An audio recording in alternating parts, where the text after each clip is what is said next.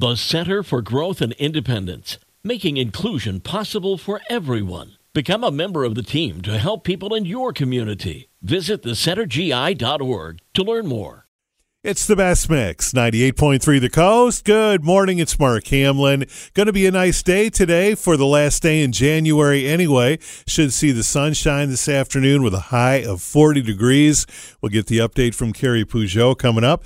Time for the Daily Dish, and Brad Pitt is hyper committed to his sobriety because of his girlfriend. Source says Brad and his girlfriend have a Zen room with aromatherapy diffusers and sound bowls. Sometimes there's an instructor, but sometimes it's just the two of them. The mind centering practice has helped decrease his anxiety. He's hyper committed to sobriety and knows that if he falls off the wagon, the implications could extend to his family and the producing business he's spent 20 years building. Sharon Stone has been using dating apps like Tinder and Bumble. She says, I met a heroin addict who's clearly 20,000 heroin injections later than the picture he sent me. It's not like he could fake something like that. And Drew Barrymore had a similar situation. She was catfished on a dating app by a man who claimed to be a football star.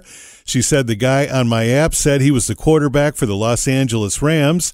That would be Matt Stafford. So I wrote him back, and oh my gosh, I can't believe it. A football star. My name is Drew. How are you? Well, it turns out he was not the quarterback for the Los Angeles Rams. He was a musician who thought he was being cute. How should I feel about that? says Drew. And Bradley Cooper's mom is allegedly causing trouble in his relationship with his girlfriend.